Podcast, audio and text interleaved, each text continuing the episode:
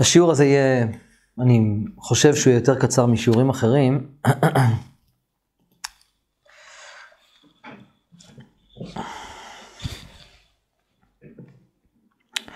אז כתוב, ויגרש את האדם, שנתן לו הקדוש ברוך הוא גירושין כאישה. אני מקריא מספר של אליהו הנביא, מהפרק הראשון. ואז כתוב, וישכן מקדם לגן עדן את הקירובים. ש... שהקדוש ברוך הוא שם בקדימה של גן עדן, שם קרובים. קרובים זה מלאכים. כדי לשמור על גן עדן, שלא ייכנסו סתם בני אדם. עכשיו, בא אליהו הנביא ומפרש את הפסוק הזה אחרת. וישכן מקדם לגן עדן את הקרובים, הוא אומר, מקדם מלשון, לא מלשון קדימה, שהוא שם קדימה כמו שאומרים, אלא, וישכן מקדם, כלומר לפני, מלשון קדימון, מלשון לפני. שמלמד, אומר אליהו הנביא, מלמד שהקרובים, כלומר המלאכים, קדמו לכל מעשה בראשית. כשאני למדתי את זה, אמרתי, אה, רגע, רגע, רגע, נזכרתי שרשי לא אומר ככה. תראו מה רשי אומר. כתוב, בראשית ברא אלוהים את השמיים ואת הארץ, והארץ הייתה תוהו ובוהו, וחושך על פני תהום, ורוח אלוהים מרחפת על פני המים, ויאמר אלוקים יהי אור ויהי אור, ואז כתוב, ויהי ערב ויהי בוקר, יום אחד. עד כאן טוב. זה מה שהיה ביום הראשון, ביום אחד. בואו נלך ליום השני. טה טה טה טה טה טה, ואז כתוב, ויהי ערב ויהי בוקר, יום שני, יום שלישי, ויהי ערב ויהי בוקר, יום רביעי, יום... רגע, רגע, שנייה, שנייה, שנייה, שנייה, שנייה. אם בתנ"ך אנחנו לומדים ומאמינים שהכל מדויק על קוצו של יוד, אז מה בא אחרי אחד? שתיים. אחרי אחד לא בא שני. אז למה כתוב הערב ובוקר יום אחד, ואחרי זה כתוב הערב ובוקר יום שני? צריך להיות כתוב, והערב ובוקר יום ראשון, ואז ביום השני כתוב יום שני, יום שלישי, יום רביעי. ואם התנ"ך אומר, והערב ובוקר יום אחד, אז צריך להיות כתוב, והערב ובוקר יום שתיים, יום שניים, יום, של... יום שלושה. לא אומרים יום שלוש, לא אומרים... יום מספר שלוש, כוונה. לא אומרים יום, יום, יום, יום, יום אחד ואז יום שני. אלא, אומר רש"י שם, שמפה רמז שכשהקדוש ברוך הוא ברא את העולם, ביום הראשון הוא היה יחיד בעולמו, לפני שהוא ברא את המלאכים. אה. אליהו הנביא אומר, וישכן, מהפסוק, וישכן מקדם לגן עדן את הקירובים, מלמד שהקרובים, כלומר המלאכים, קדמו לכל מעשה בראשית. אבל היום הראשון הוא כבר חלק ממעשה בראשית, ולפי רש"י לא היו. אז מי צודק, אליהו הנביא או רש"י? זאת השאלה. זה, שמתי לב לזה בישיבה, כשהייתי בחור ישיבה חרדי במאה שערים. שמתי לב למחלוקת הזאת. בכל מקרה, שניהם צודקים, יש לנו כלל ברזל ששני, שכולם תמיד צודקים, כמו שאני כל הזמן עושה. קוראים לזה אלו ואלו דברי אלוהים חיים. וכך גם לגבי כל הדתות. אתם עוד תלמדו שאלו ואלו דברי אלוהים חיים, וכולם צודקים וכולם צריכים להיות ב"ואהבת לרעך כמוך", והקדוש ברוך הוא עבד על כולם בקטע טוב.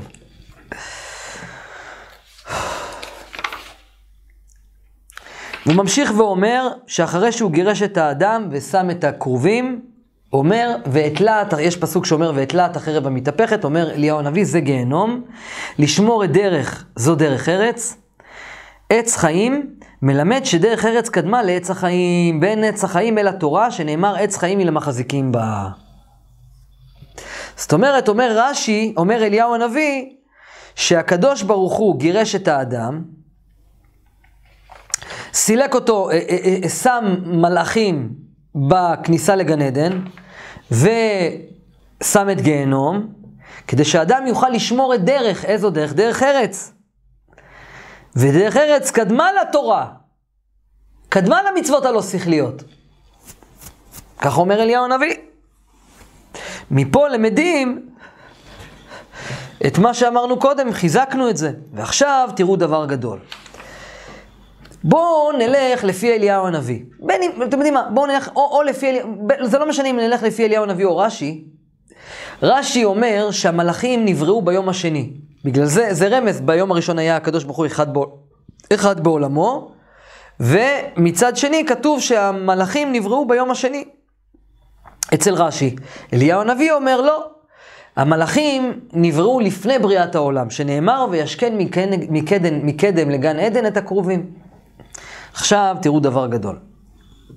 בואו נדבר קצת על מלאכים. מה זה מלאך? מה זה מלאך? אז הזוהר אומר שמלאך זה ישות, שיש לה תפקיד אחד בעולם. לעשות את השליחות שלשמה היא נבראה. פירוש המילה מלאך זה שליח. כל מקום בתנ"ך שכתוב שאברהם אבינו ראה את המלאכים, ראה את המלאכים וזה, מלאך, כוונה לשליחים. מלאך זה ישות, זה סוג של אדם שהוא לא גשמי, אלא הוא חצי רוחני, חצי גשמי, ויש לו אה, תפקיד אחד בעולם. אומר הזוהר הקדוש שמלאך נוצר ממצווה ושד נוצר מעבירה. מלאך נוצר כשאנחנו עושים מעשה טוב. אם המעשה שלנו הוא באמת טוב, אנחנו אלטרואיסטים באמת, אז אנחנו למעשה בוראים מלאך. ואם אנחנו עושים מעשה מרושע של אגו, שהוא לא הוגן, שהוא לא מאוזן ב"ואהבת לרעך כמוך", אנחנו יוצרים שד. מכיוון שאנחנו הבוראים, כי אנחנו חלק אלוקא ממעל ממש, אנחנו מסוגלים לברוא. מכיוון שאנחנו בוראים את במציאות שלנו, מלאכים ושדים, הם באים איתנו אחרי המוות ומקטרגים עלינו או מסנגרים עלינו. המלאכים באים, אנחנו ניפטר מן העולם, נעמוד בבית דין של מעלה, יעמדו מצד ימין מלאכים, מצד שמאל יעמדו שדים. המלאכים יגידו, מה, הוא היה בן אדם טוב, אריאל הזה, תראה כמה, כמה שיעורי תורה הוא העלה ליוטיוב, וזה וזה וזה. ויבואו השדים ויגידו, מה, אבל הוא היה ככה, והוא עשה ככה, והוא עשה ככה. תהיה מלחמה. ועל פי ההגה החרדית זה מה שקורה אחר המוות, ואז שואלים את האדם, האם נסעת ונתת באמונה? וזו השאלה הראשונה, כלומר, היית, האם היית מאוזן בנתינה ובקבלה? שזה המהות של כל העולם. וכתוב שאם אדם עושה מצווה שהיא לא משלמה, אז הוא כאילו בורא מלאך בלי יד, בלי רגל, בלי אף. כן, אותו דבר עבירה, אם אדם עושה עבירה והוא לא שלם איתה, אז הוא בורא גם שד קטן שהוא לא באמת חזק. עכשיו, יש ספר שנקרא ראשית חוכמה, הספר הזה מתאר את כל שבעת מדורי גיהנום ואת כל סוגי השדים שקיימים בעולם. ויש שם תיאורים מזעזעים, יש מקום שיש שם, יש חדר כביכול, לכאורה, כן? שיש חדר שיש שם עקרבים בגודל חמורים והבן אדם נמצא שם והוא חוטף מכות חבל על הזמן. יש מלאך שקוראים לו דומה, זה שד שבקבר מרביץ לאדם. יש שד שיש לו מלא מלא עיניים בכל הגוף ומלא שערות בכל הגוף, ריסים, ריסים ועיניים, רק ריסים ועיניים, והוא, והוא מפחיד אנשים. יש, ויש שד שנראה כמו זרע, כי בגלל שפך זרע. יש כל כך הרבה תיאורים מזעזעים שחבל לכם על הזמן. יש גיהנום שהוא בעצם, אתם מכירים רק גיהנום אחד, שזה לבה רותחת בגודל, בפי שישים יותר חמה מאש. אבל יש גיהנום שהוא צוער רותחת, מכניסים בן אדם לקקי, סליחה מכבודכם, רותח והוא נשרף שם. ואומרים, החרדים אומרים שרק מי ששמר שבת, אז פעם בשבוע הוא יוצא מהגיהנום הזה. אבל משמע מפה שגם שומרי שבת נכנסים לאותו גיהנום. ויש מקום שנקרא כפקלה, שזה בעצם לוקחים את הנשמה וזורקים אותה מקצה אחד של העולם עד הקצה השני, והשדים שנבראו, יוצא, יוצא, זה נקרא רשפי אש. יש שדים שיוצא להם אש מהפה, כמו דרקונים, והם שורפים את הנשמה שיוצאת מהגוף. אוקיי, זה המפחיד. זה מה זכרת? עכשיו, לא בגלל שזה לא נכון. זה נכון, אבל פה הכוונה לדברים פנימיים. עכשיו בואו נלמד על מלאכים, מלאכים ושדים בצורה אחרת.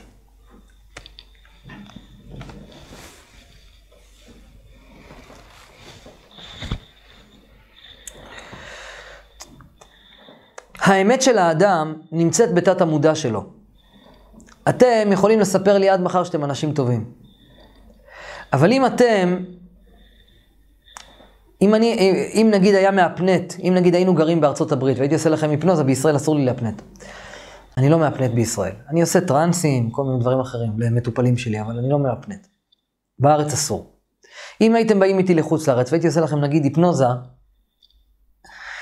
היה יוצא מכם, מה זה לכלוך? הייתם, מתוך ניסיון ומתוך זה שטיפלתי במאות אנשים, אני יכול להגיד לכם שכך הוא.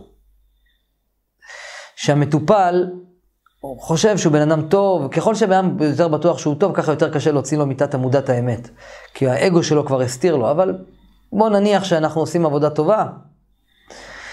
אז אנשים יש להם איסורי מצפון מטורפים על דברים לא טובים שהם עשו בעבר בחיים שלהם. אחת הטענות של בני האדם זה אני בן אדם טוב מדי. הם לא מבינים שזה חטא. אסור לו לאדם להיות טוב מדי. אדם צריך להיות מאוזן. אדם שהוא טוב מדי זה בגלל שהוא פחדן. זה בגלל שהוא מפחד לעמוד על שלו. הוא מפחד לקבל, הוא מפחד לעמוד על שלו. אז הוא נותן כדי שיתנו לו תשומת לב יחס חם ואהבה. כך אומרת חוכמת הקבלה. תראו כמה הקבלה מדהימה.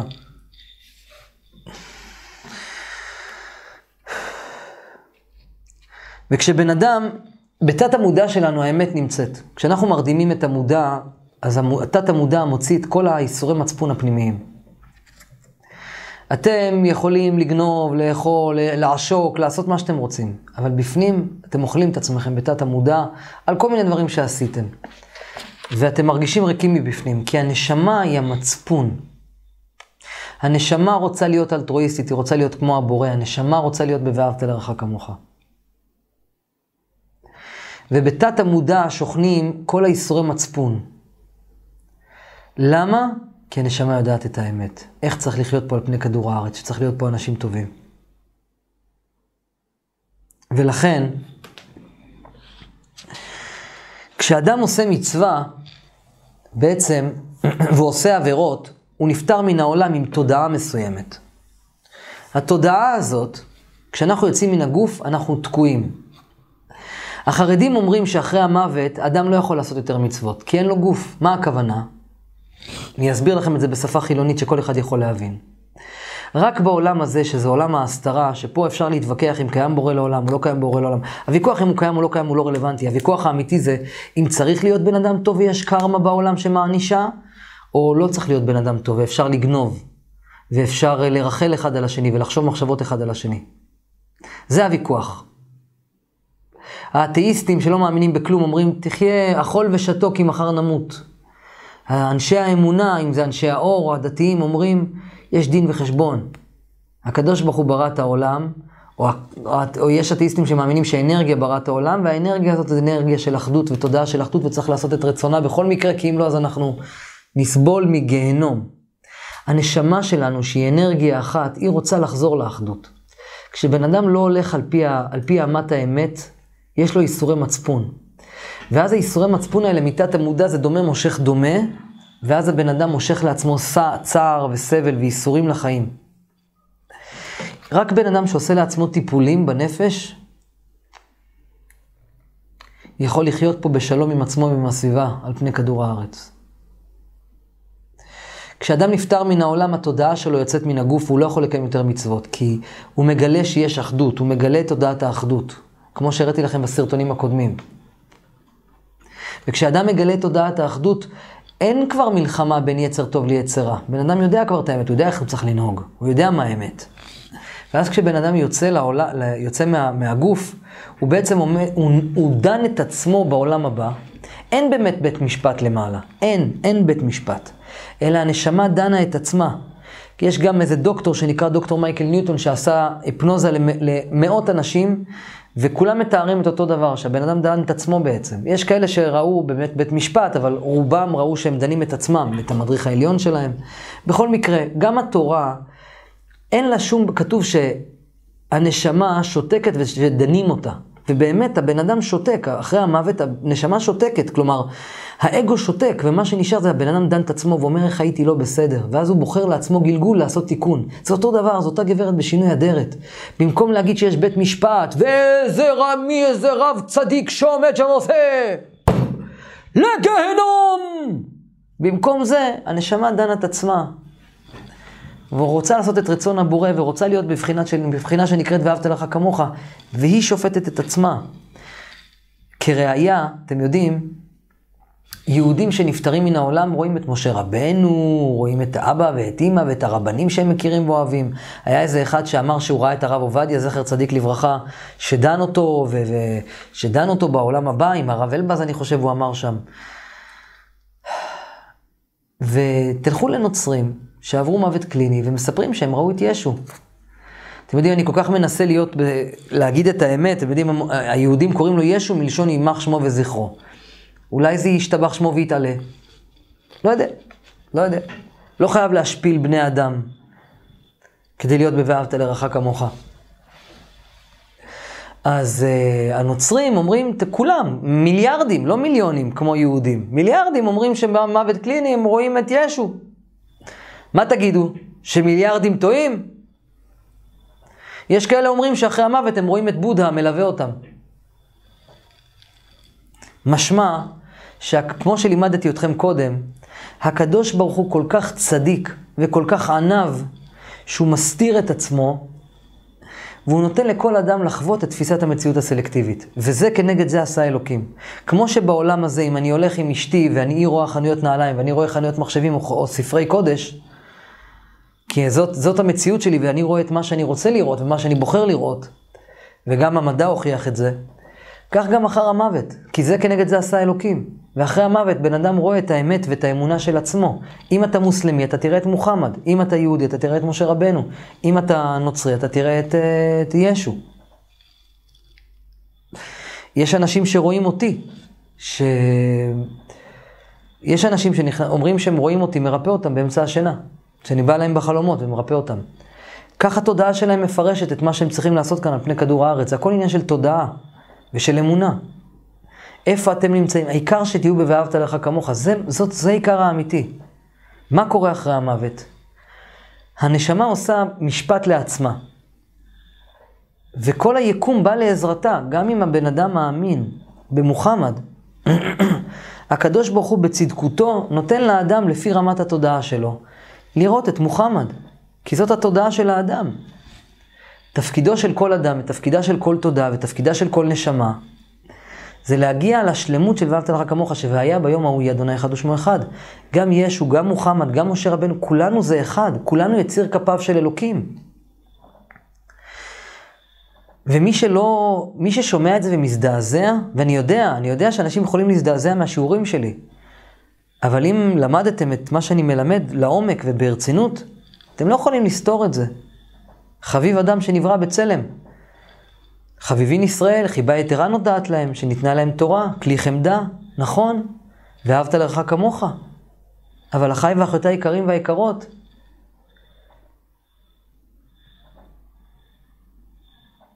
בואו נפתח את התודעה שלנו, קורס פתיחת התודעה.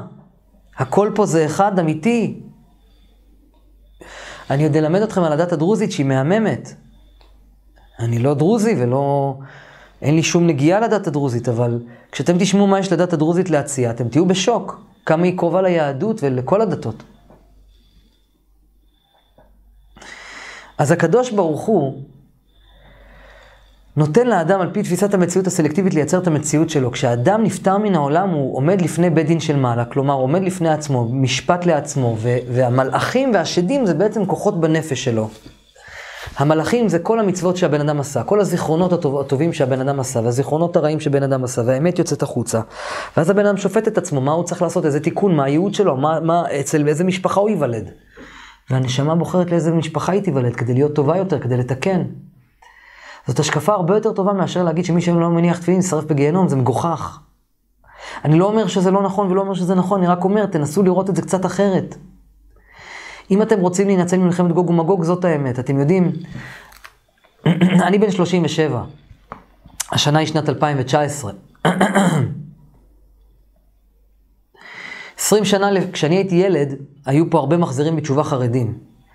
הרב אלבז, הרב זמיר כהן, כל מיני רבנים היו כאן שהחזירו בתשובה.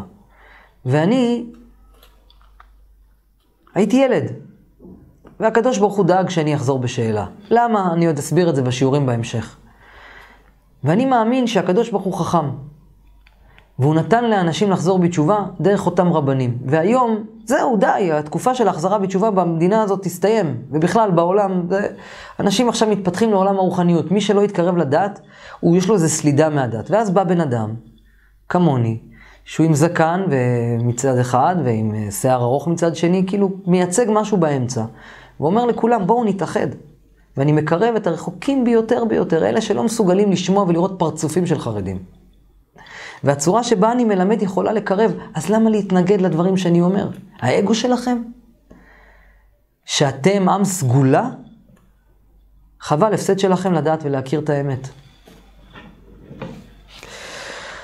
אז לפי רשי, המלאכים נבראו ביום השני, ולפי אליהו הנביא, המלאכים נבראו לפני בריאת העולם.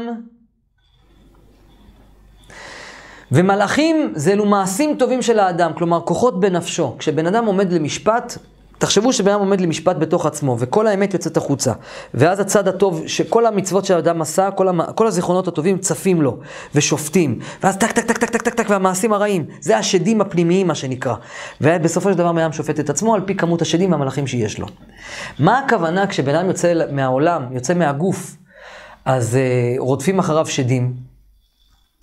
הכוונה, כשבן אדם נפטר יוצא מן הגוף והוא מגלה שיש חיים שלאחר המוות, כל המעשים הרעים שלו צפים בו. הוא אומר, בוא נאיך פספסתי את החיים שלי על פני כדור הארץ, יכולתי להתפתח ברמת התודעה ולא עשיתי את זה.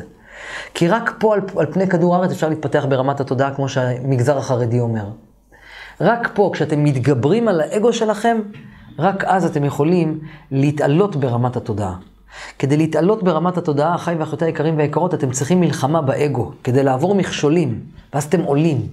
בני עלייה אנחנו. וכשאתם יוצאים מהגוף, זהו, הגעתם לאיזה קצה מסוים. ולכן, אם תהיו היום, כאן, כאן, בתדר שאני מבקש מכם, להיות בתדר של אחדות ואהבה ואנרגיה אחת, בין אם אתם אתאיסטים, ובין אם אתם דרוזים, ובין אם אתם נוצרים, או מוסלמים, או יהודים, או בודהיסטים, או הודים, או... לא משנה מי אתם, מורמונים, לא משנה מי אתם או מה אתם. אם תהיו בתדר של אהבה ואחדות ואהבת לרעך כמוך, אתם תיכנסו לגן עדן. למה? כי אחרי המוות אתם תהיו מאושרים, וכל המלאכים שעשיתם, כל המצוות שעשיתם, ילוו אתכם. שזה בעצם התודעה שלכם תהיה משוחררת להיות באהבה אמיתית. כי אחרי המוות אי אפשר לאכול ולשתות ולקיים יחסי מין. התודעה שהגעתם אליה, זה המקסימום שתגיעו אליה. זה מה שיקרה לכם לאחר המוות. לא ניתן להתפתח יותר לאחר המוות. רק פה עכשיו. לכן הגאון מווילנה היה החזיק את הציציות שלו לפני המוות ובכה ואמר, אני לא יכול לקיים מצוות, אני לא יכול, אחרי המוות. ונפטר מן העולם. ואתם יודעים, כתוב שאסור ללכת עם ציצית בחוץ. החרדים לא הולכים עם ציצית בבית הקברות. למה? כי הנשמות, אומרים, שה, אומרים שהנפטרים מקנאים בחיים. הם מקנאים בחיים שיש להם ציצית, הם לא יכולים לקיים מצוות. אבל זה לא, ציצית זה רק כאילו סימבול. הרעיון הוא שהמתים לא יכולים לקיים מצוות כי אין להם בחירה. הם יודעים את האמת. וכשאין בחירה אין אפשרות להתעלות. כי אנחנו מתעלים מתוך זה שקשה לנו, מתגברים ואה, עלינו ברמה של תודעה שכלית. אחרי המוות כל אחד יזכה לגן עדן שלו או לגיהנום שלו על פי רמת התודעה שלו. אם אני אזכה, אם אתם תזכו, אם, כול, אם אנחנו נזכה להגיע בעזרת השם, לאהוב כל אדם באמת, לאהוב את הבורא, ולהיות ב"ואהבת לרעך כמוך", אחרי המוות אנחנו נשאר אותו דבר. ואז אנחנו נהנה לראות אחרים מתעשרים ומצליחים, ואם אדם הוא נשאר בתודעה של אגו ונשים וכסף, מה יקרה אחרי המוות? הוא יסתכל והוא יקנה בבני אדם, הוא יהיה בגיהנום. זאת הכוונה. חוץ מזה שיש גיהנום וגן עדן פה על פני כדור הארץ. כשבן אדם הוא לא מאושר, כשבן אדם כועס, הוא חי בגיהנום. פה עכשיו, תתחילו לעבוד על הגן עדן והגיהנום שלכם כאן. כאן, תתחילו לאהוב כל אדם כאן. הייתה איזו אחת בשם שרה שעשתה אצלי טיפול, ואמרתי לה מתקשור, אנשים בורחים ממך. היא לא מוצאת עבודה. נתתי לה מדיטציה. היא לא יכלה להקל את זה שהיא אשמה בזה. והיא עזבה את המערכת שלנו. הכל בכם. אם יש לכם חרדה, זה אתם לא בוטחים בקדוש ברוך הוא באמת. הבינו זאת. טוב, התחלתי ללמד אתכם קצת על גן עדן, קצת על גיהנום, קצת על מלאכים ושדים. אני ארחיב בשיעור הבא, ואז נלך וניגע בנושא של חייזרים. אריאל העמיק בתודעה, אריאל העמיק בנפש האדם. למדתי ידע מטורף, משנה חיים. זה שינה לי את החיים שלי. אתם לא מאמינים איך, איך החיים שלי השתנו לגמרי. מרגישה הרבה יותר משוחררת, יותר ביטחון עצמי. החיים שלי השתנו. אריאל היה מדהים. בן אדם מדהים, הוא חבר, הוא משפחה, הוא אח. אני ממש מודה לאריאל. אני מודה לך מעומק ליבי. אתה איש אמת. אתה פשוט יוצא אדם אחר. אני ממליצה בחום. אפילו קיבלתי עבודה חדשה, ואותי זה שיט. איך